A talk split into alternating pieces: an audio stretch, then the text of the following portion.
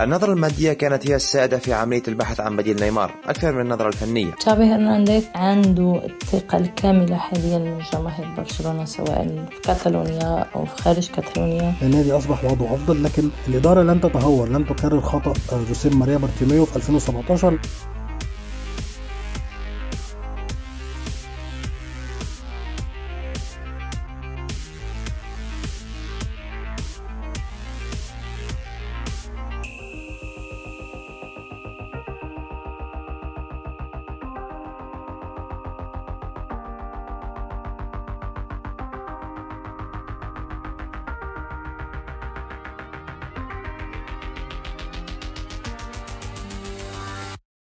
من كام سنة مش بعيد كانت أكتر مباراة ناس بتستناها من سنة للسنة ونقدر نعتبرها الأكثر متابعة في العالم هي كلاسيكو الأرض ريال مدريد وبرشلونة.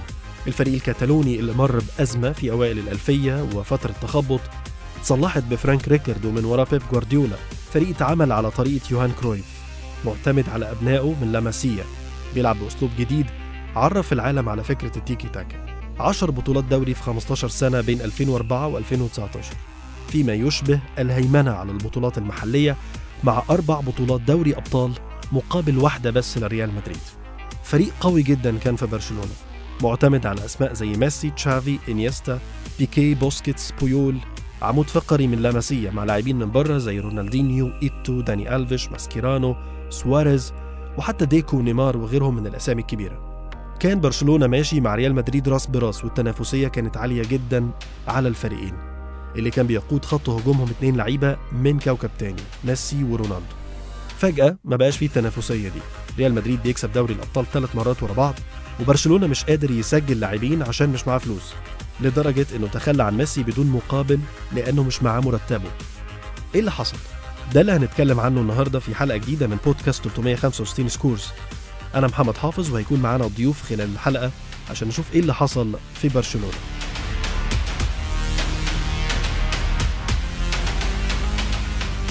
طيب باختصار نقدر نقول إن الحكاية بدأت لما كان برشلونة عايز يجيب فيراتي من باريس سان جيرمان. الفريق اللي بدأ يظهر بقوة على الساحة مدعوم بقوة شرائية ضخمة جدا وعدم وجود أي رغبة في التربح من بيع اللاعبين. عرض ب 100 مليون يورو ومرتب ب 10 مليون يورو في السنة عشان يرد باريس على مفاوضات برشلونة مع فيراتي بكسر عقد نيمار ب 222 مليون يورو. صدمة كبيرة طبعا بسبب الرقم الضخم من ناحية وبسبب إنه مش هيبقى فيه MSN ثلاثية ميسي سواريز نيمار اللي كانت سبب في عشرات الأهداف لبرشلونة مش هتبقى موجودة Look at that for a picture. Messi, Suarez, Neymar. Is there a more potent striking trio in world football? هيبة برشلونة نفسها كانت كفريق كبير بيسعى طول الوقت للتعاقد مع أفضل اللاعبين في العالم كانت لازم يتم الحفاظ عليها وحتى في حالة رحيل نيمار كان لازم التعويض بحد ما يحسسش جمهور برشلونة بالنقص وهنا كانت المشكلة برشلونة اتجه لدورتموند عشان يحصل على عثمان ديمبلي ولليفربول عشان يجيب كوتينيو. بعد كده جريزمان من أتلتيكو مدريد. وهنا كانت بداية الانهيار. قرارات كتير غلط اتخذت بشكل متتالي. وهنا هتوجه بأول سؤال لضيف الحلقة الأول النهاردة محمود عزام. ليه كان قرار تعويض نيمار بديمبلي وكوتينيو خاطئ؟ النظرة المادية كانت هي السائدة في عملية البحث عن بديل نيمار أكثر من النظرة الفنية. نيمار كان قد وصل إلى أعلى مراحل التألق مع برشلونة. دوره في برشلونة كان يصعب على لاعب شاب لا زال في البدايات مثل عثمان ديمبلي تعويضه. نيمار كان قد بلغ النجومية في برشلونة بينما أنت تعوضه بلاعب صاعد وحديث العهد والصيت في كرة القدم مثل عثمان ديمبلي. وهذا يعني أنك بدلت نجم بفتى صغير متوقع له مستقبل باهر. كيف تنتظر نفس النتائج والإسهامات بين نجم ولاعب سوبر ومن ضمن أهم ثلاث لاعبين في الفريق بلاعب صغير سيحتاج ما يحتاج إليه للتأقلم والانسجام وصقل موهبته. فكأنك قفزت بين حقبتين تريد نتائجهم بحقبة واحدة. الأمر نفسه ينطبق على كوتينيو لاعب احتياطي في ليفربول لم يعش نصف الضغوط والمستوى ومستوى التنافس الذي عاشه نيمار. جريزمان لاعب مختلف الخصائص ومركزه ليس شاغرا. الأدوار التي صنعته كلاعب لا تشبه ما كان يقوم به نيمار مع برشلونة. بالتالي كان رهان غير مضمون النتائج غير مبني على أي معطيات مشابهة. فضلا عن الجودة الفردية العالية والنادرة التي كان يتمتع بها البرازيلي هذا كان سبب سرعة وإطالة تأثير خروج نيمار من برشلونة وهو أن التفكير بالتعويض كان فردي مع عدم ضمان التشابه بالجودة بدلا من إعادة هيكلة منظومة جماعية للفريق.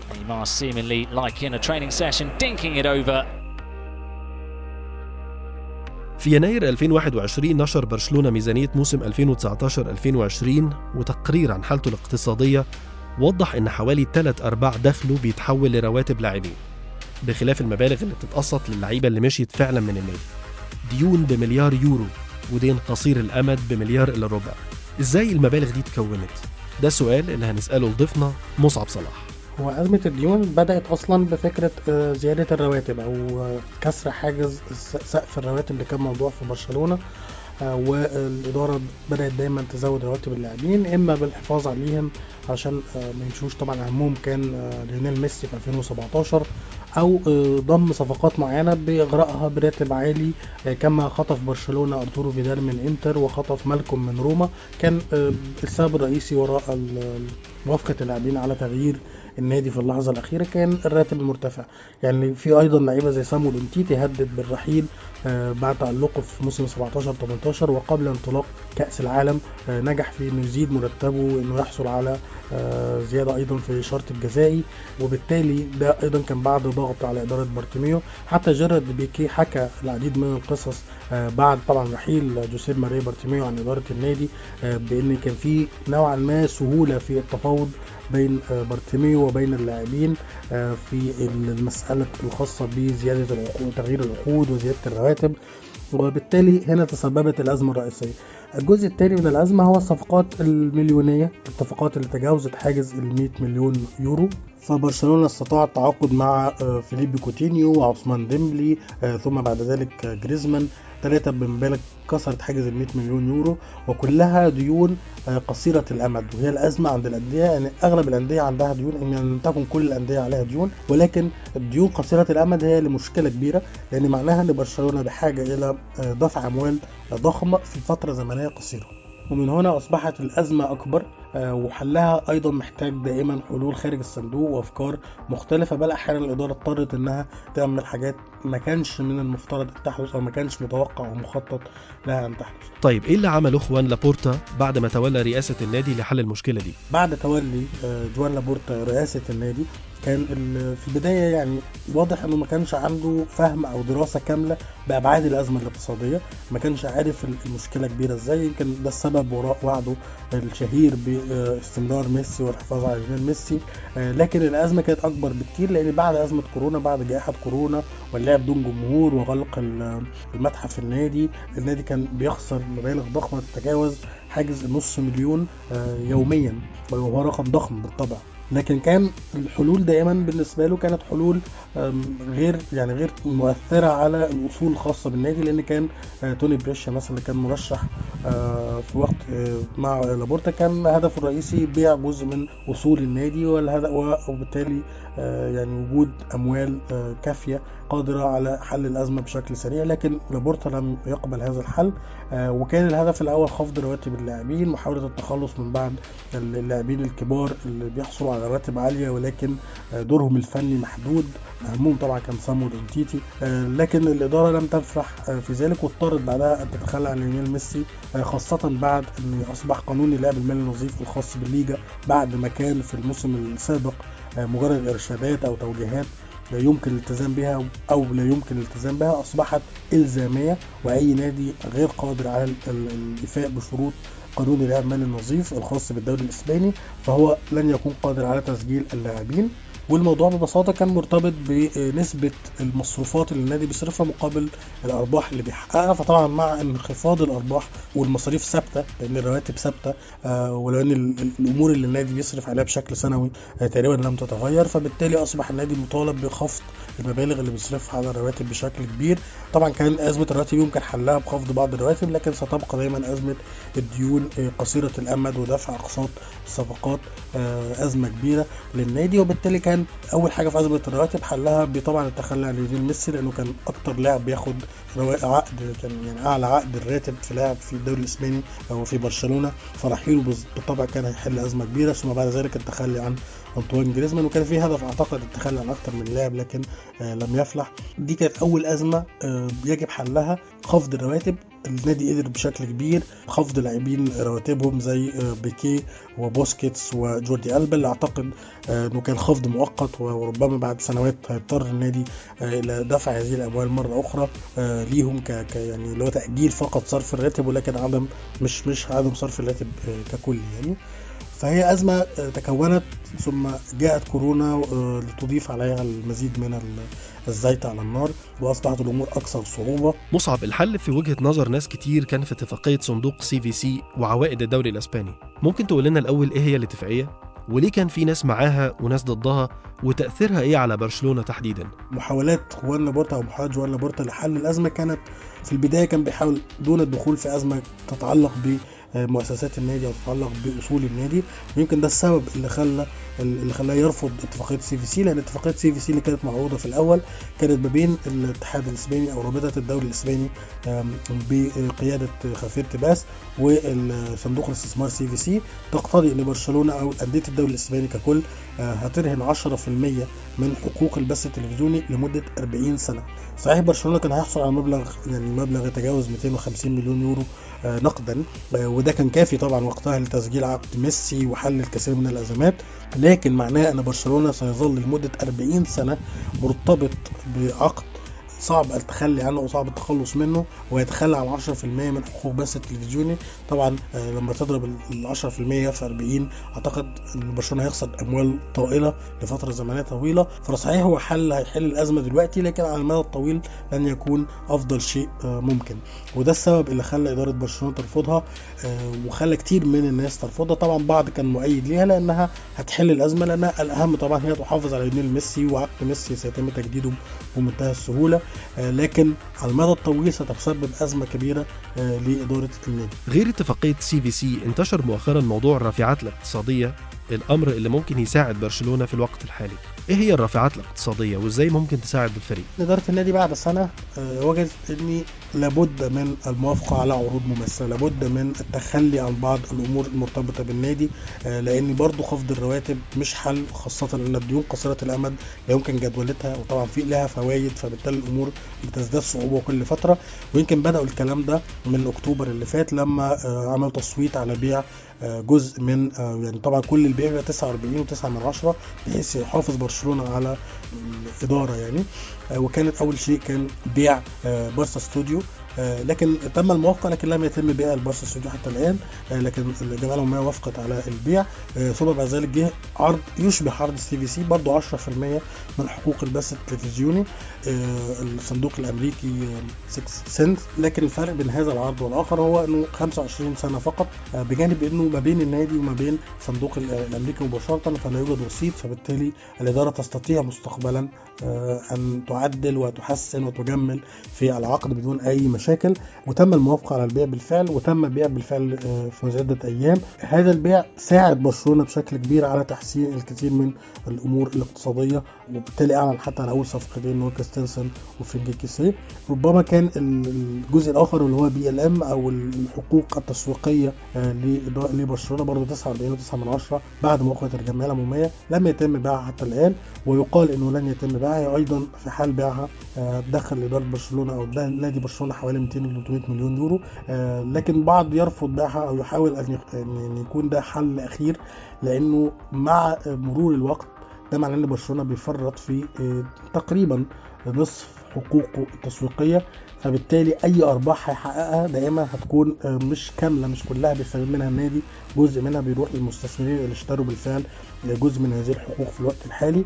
فبالتالي في عدم تسرع شوية في الموضوع ده لو الأزمة اتحلت ببيع حقوق التلفزيون أو حقوق البث التلفزيوني آه، فيكفي وده اللي الإدارة حاليا بتحاول تعمله.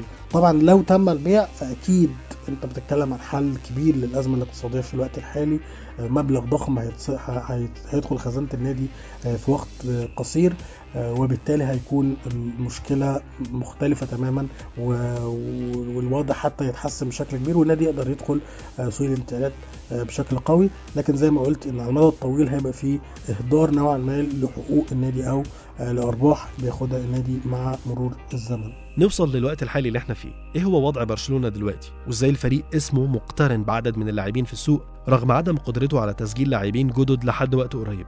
وازاي الفريق بيتفاوض مع لاعبين بحجم ليفاندوفسكي وهو في الوضع الحالي؟ طبعا مع البيع ده ومع دخول بعض الأموال وطبعا برضو صفقة الرعايه سبوتيفاي اللي حصلت في الموسم اللي فات أو يعني مع بداية الموسم ده آه، كان ال- الصفقة كلها كل ده بيقول إن النادي وضعه الاقتصادي بيتحسن بيبقى أفضل وده حقيقي النادي أصبح وضعه أفضل لكن الإدارة لم تتهور لم تكرر خطأ آه، جوسيب ماريا بارتوميو في 2017 لما وجد فجأة 222 مليون يورو آه، بعد التخلي عن نيمار. فبدل من آه، حسن استثمار هذا المبلغ قرر يشتري آه، عثمان ديمبلي ثم فيليبي كوتينيو. فدفع تقريبا نفس المبلغ أو أكتر شوية. وكمان زود من آه، رواتب اللاعبين لأنه دفع رواتب عاليه لاثنين لعيبة بعد ما كان بيدفع راتب عالي لنيمار فقط. فبالتالي هيتم التفكير شوية في لا إحنا مش هنروح ندور على لاعبين بمبالغ ضخمة أو ندفع رواتب عالية. لا نحاول دايما نجيب صفقات آه، معقولة ربما آه، تعاقد مع نجم واحد زي مثلا ليفاندوفسكي في الوقت الحالي ومنح راتب نوعا ما جيد. لكن آه، باقي الصفقات هتكون صفقات مجانية مثلا زي كريستنسن زي كيسيه وبرضه برواتب نوعا ما معقولة يعني مش كتير ولا قليلة. مع التفكير بشكل في المشروع أكتر من إهدار الأموال دون حسيب. يعني.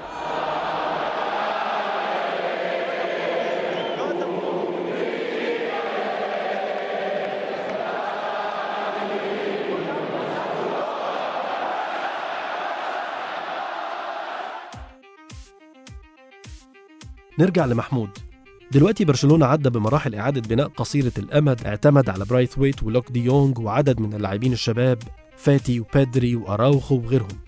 دلوقتي عملية إعادة البناء بتكمل بأسامي زي كريستنسن وفرانك كيسي وليفاندوفسكي في الطريق. إيه اللي ناقص برشلونة فنيا في الوقت الحالي عشان يرجع ينافس على البطولات؟ ومش شرط يكون بنفس القوة ولكن على الأقل يكون موجود في برشلونة يمتلك خامات مميزة على مستوى العنصر الشبابي. تحتاج إلى دمجها بعناصر خبيرة متمرسة مرت بأعلى مستويات اللعب في أوروبا. ومرت بظروف مختلفة وهذا يتوفر في أهداف برشلونة في الصيف الحالي سواء الأهداف التي تحققت مثل كريستنسن وكيسي والأهداف التي يتم العمل عليها مثل ليفاندوفسكي ورافينيا وأسماء أخرى ارتبطت بالنادي مثل كوندي وكوليبالي وبرناردو سيلفا. يحتاج النادي أيضا إلى التغيير بالنهج القائم على بعض الجوانب مثل مستوى الجاهزية البدنية الخروج من أزمة الشعور بقلة الحظوظ أمام الفرق التي تفوقت في أوروبا مؤخرا. تجهيز دكة احتياط ترفع مستوى التنافس والرغبة بين العناصر إعادة اللماسي إلى الواجهة. هذه أمور كلها كان لها مؤشرات وهذا ما يعطي طمأنينة. وإيه الإضافة الفنية اللي هتعملها أسماء زي دي لبرشلونة في الوقت الحالي؟ إن اكتملت الأهداف التي خطط لها تشافي مع الإدارة فلكل لاعب لديه ما يقدمه. بشكل عام الإضافة ستكون في التنوع والخبرة وإعطاء الثقة للشباب وتعزيز خيارات المدرب وتجديد مستوى الطموح في النادي. طيب شايف مين حاليا في السوق متاح ممكن برشلونة يتعاقد معاه؟ يقدر يضيف فنيا للفريق الفترة الجاية. إن الأسماء التي ارتبطت بالنادي هي الأسماء الأكثر منطقية. عطفا على حاجة النادي الفنية ولا ولا ظروفه المادية المتقلبة. بشكل عام هنالك أسماء ارتبطت بالنادي. بعضها اتفق الجميع على كونها مطلب ضروري للفريق ومنها ما هو ليس مقنع عطفا على ما يقدمونه مع أنديتهم ومدى حاجة الفريق لهم. ليفاندوسكي رافينيا أسماء ترفع جودة خط الهجوم تزيد الحلول الفردية ترفع نسبة الفعالية واستثمار الفرص تضاعف جودة اللمسة بالمساندة بعملية صناعة اللعب وخلق الفرص. كوندي أو كوليبالي مثلا أسماء داعمة لبدايات أراوخو الممتازة ثقة وتوازن للخط الخلفي للفريق. روبن نيفيز برناردو سيلفا في خط الوسط مثلا يقوي عملية التدوير ويجعل مركز خط الوسط خلاق بنسبة أعلى. في ظل إصابات ديمبلي وعدم وجود كلام حقيقي من أندية تانية هل برشلونة يقدر يقدم له عرض بمرتب أقل؟ وهل برشلونة يقدر يستفيد منه فنيا في الموسم القادم؟ على المستوى الفني كان واضحا تطور اللاعب فنيا وذهنيا وبات وجوده إيجابي أكثر على المجموعة. بعد انتهاء عقده وعدم تداوله على طاولات الأندية الأخرى للتعاقد معه أعتقد عملية برشلونة باتت يسيرة أكثر بإقناعه وبات هناك مساحة أكبر لشروط النادي. فنيا المدرب مقتنع بأن اللاعب لديه ما يقدمه من إضافة وبأنه سيكون إحدى الحلول التي يعتمد عليها المدرب. وعطفا على التطور والتغيير الذي أصاب اللاعب منذ بدايات تشافي مع برشلونة إلى الآن أعتقد بأن تشافي هرنانديز يستحق الدعم بهذا الخيار. طيب أخيرا بالنسبة لاحتياجات الفريق إزاي الفريق هيتعامل مع عدم وجود بديل حقيقي لألبا على الجانب الأيسر وظهير أيمن برحيل داني ألفيش مبدئيا وجود داني ألفيش كان داعما لمرحلة انتقالية أكثر من كونها لمرحلة بناء. وجوده كان معنوي أكثر من كونه فني وهذا كان واضحا حتى من خلال تصريحات تشافي عند حضوره في الانتقالات الشتوية. حتى مع وجود داني ألفيش في الفريق كان واضحا حاجة برشلونة إلى لاعب في هذا المركز سواء أن يكون لاعبا أساسيا تبنى عليه خطط تشافي هرنانديز أو حتى لاعبا بديلا أو داعما لسيرجينو ديست.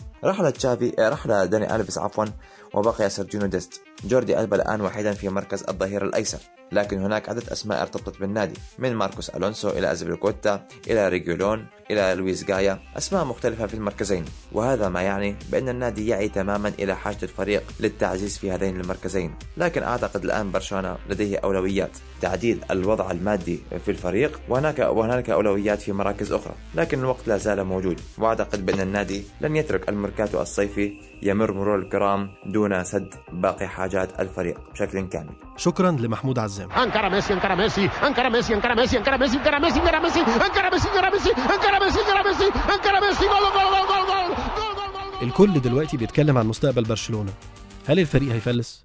أكيد لا الموضوع دلوقتي ما بقاش كده وهو من الأول ما كانش هيوصل للدرجة دي بس ماذا عن مستقبل برشلونة القريب؟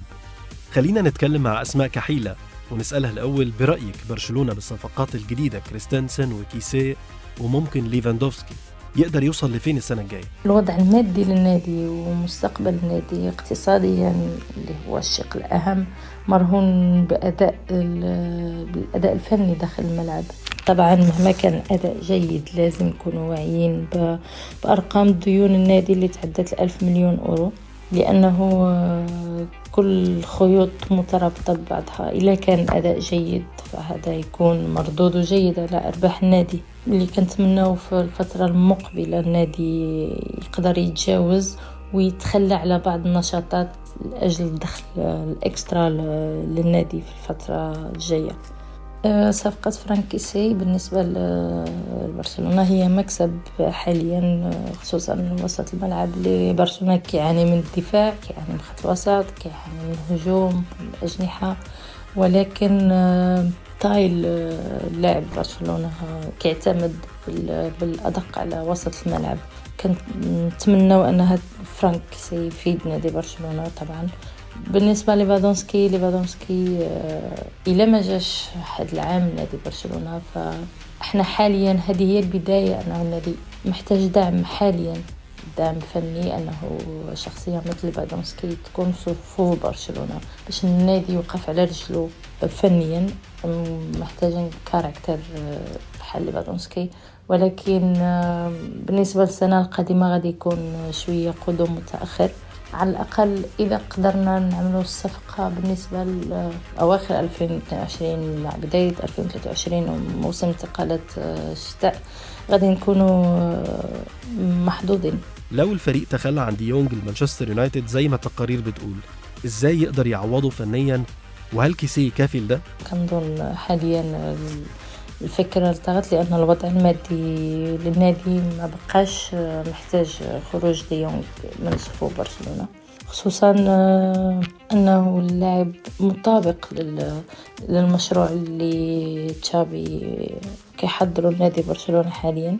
فرانك كيسي كافي؟ لا ماشي كافي على الأقل حاليا لأنك ما تقدرش تحط آه، مسؤولية كاملة على لاعب جديد آه، خصوصا غادي يحتاج واحد ال- الوقت باش يتأقلم مع النادي باش يتأقلم مع atmosphere مع اللعب مع الزملاء باش يخلق واحد التواصل والترابط داخل الملعب وخارج الملعب فكنظن آه، حاليا فرانك ديجونك باقي في صفوف برشلونة وديما نشوفوه بالليغا السنة سنة 2022 2023 في السنين القليلة اللي فاتت عشان برشلونة كان محتاج فلوس اضطر يتخلى عن لاعبين شباب كتير هل النادي خسر الأسماء اللي تخلى عنها؟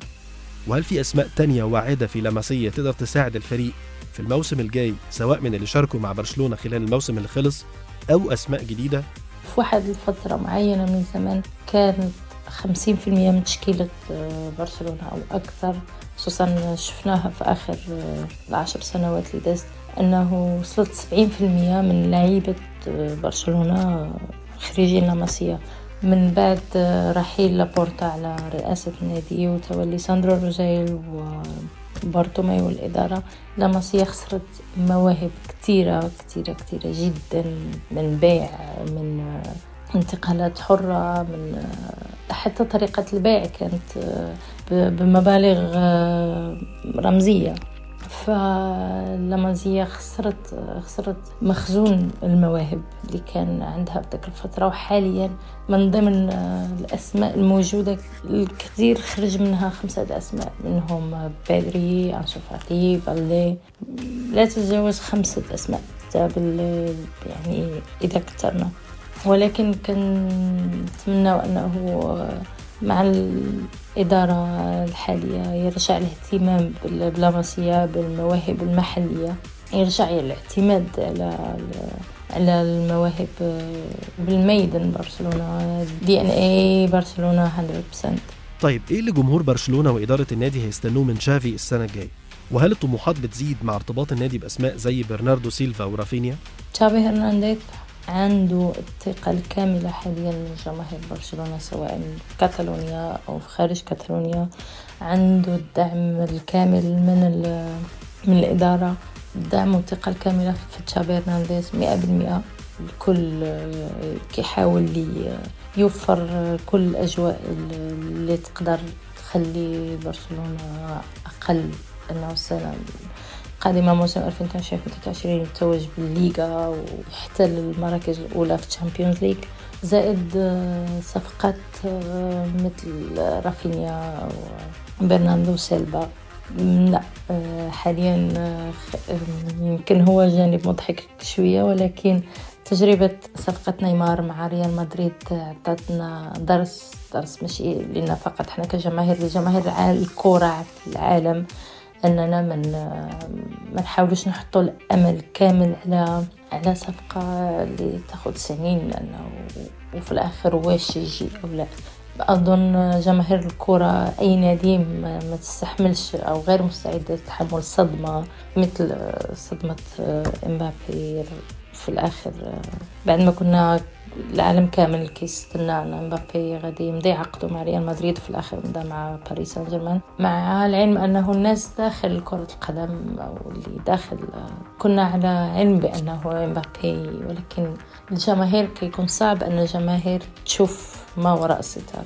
الجماهير فقط خصها لاعب في النادي ولكن المفاوضات كتكون صعيبة فالجماهير ما كيشوفوش ما وراء الستار. لذلك أنا جمهور برشلونة قرر آه، زي ما كيف ما قلت أنا ماشي غير جماهير برشلونة جماهير كرة العالم قرروا أنهم يتخلوا عن فكرة الأحلام بالصفقات ويتجهوا أكثر الصفقات اللي ما كتاخدش ضجة إعلامية كبيرة. في حالة جا برناردو سيلفا في حالة رافينيا أهلا وسهلا. ما تمش آه، أيضا أهلا وسهلا. لأنه أيضا برشلونة عنده تاريخ مع الصفقات الكبيرة اللي, اللي ما كانتش في المستوى المنتظر بال... سواء كانت خيبة أمل كبيرة بالنسبة للجماهير بالنسبة للإدارة بالنسبة للمدربين. آه لذلك أظن آه الكثير غد... كثير الناس غادي يوافقوني الرأي أنه لنا نفضلوا الصفقات اللي ما كيتمش عليها ضجة إعلامية كبيرة. شكرا أسمع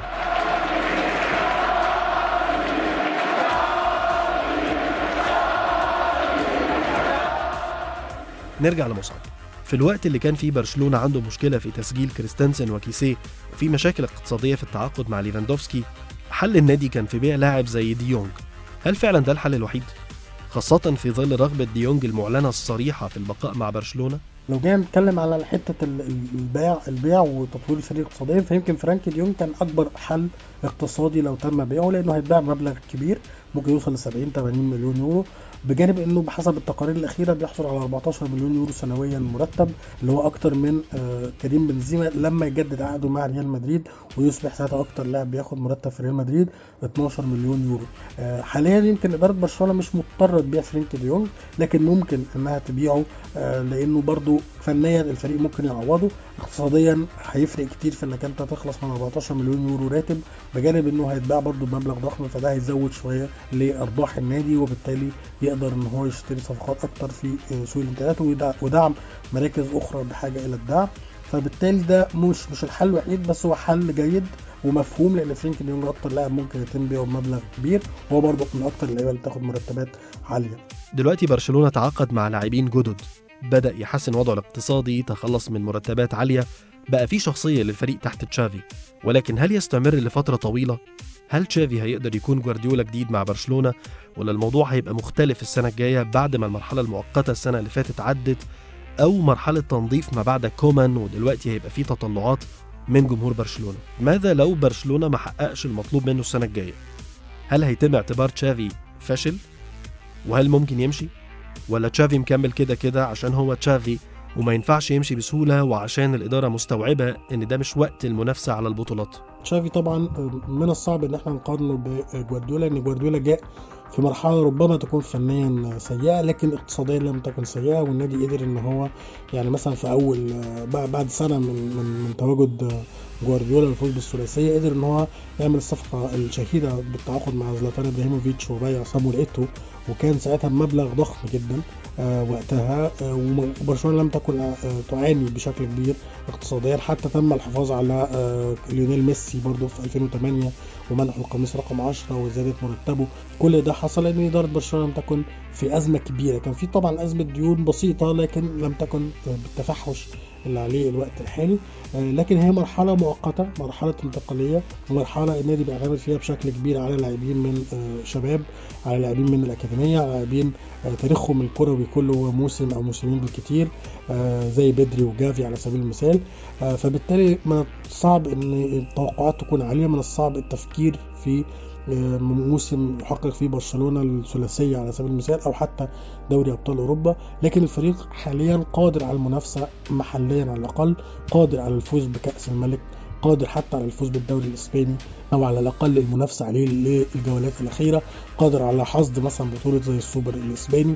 قادر حتى اوروبيا إنه يستمر في المنافسة بشكل أفضل من الموسم الماضي لا يخرج من دور المجموعات ربما حتى يصل إلى ربع النهائي. فكل هذه الأمور تدفع بالتفاؤل نوعا ما إن الوضع هيكون أفضل من الموسم الماضي لكن ما مش معنى كده إن الوضع هيكون أفضل في المطلق. لا هو لسه الفريق بحاجة أيضا إلى موسم آخر. حتى تشافي يتطور على الناحية الفنية حتى اللعيبة الصغيرين تنضج أكتر فنيا وتستوعب حتى الأدوار المطلوب منها بشكل أفضل وتمتلك الخبرة الأوروبية ومنافسة فرق صعبة.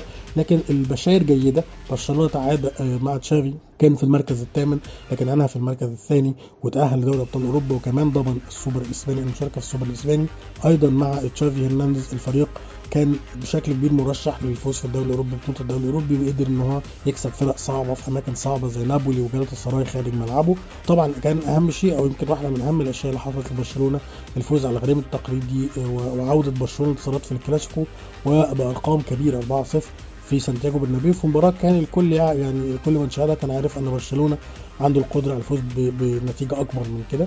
فكل دي مبشرات ان برشلونة سيتحسن والوضع الفترة القادمة سيكون أفضل لكن أن يعود برشلونة الوضع اللي كان عليه فده محتاج سنوات طويلة ومحتاج تخطيط ومحتاج مشروع جيد ومحتاج صبر. وأعتقد أن تشافي هو الشخص المناسب لأنه يعرف البيت الكتالوني لأنه محبوب من الجمهور الكتالوني لأنه أيضا هو كتالوني فبالتالي هو مؤمن بالأفكار ومؤمن بالأمور الخاصة حتى اللي خارج كرة القدم اللي بيؤمن بها شعب كتالونيا زي الانفصال مثلا عن المملكة الإسبانية وخلافه.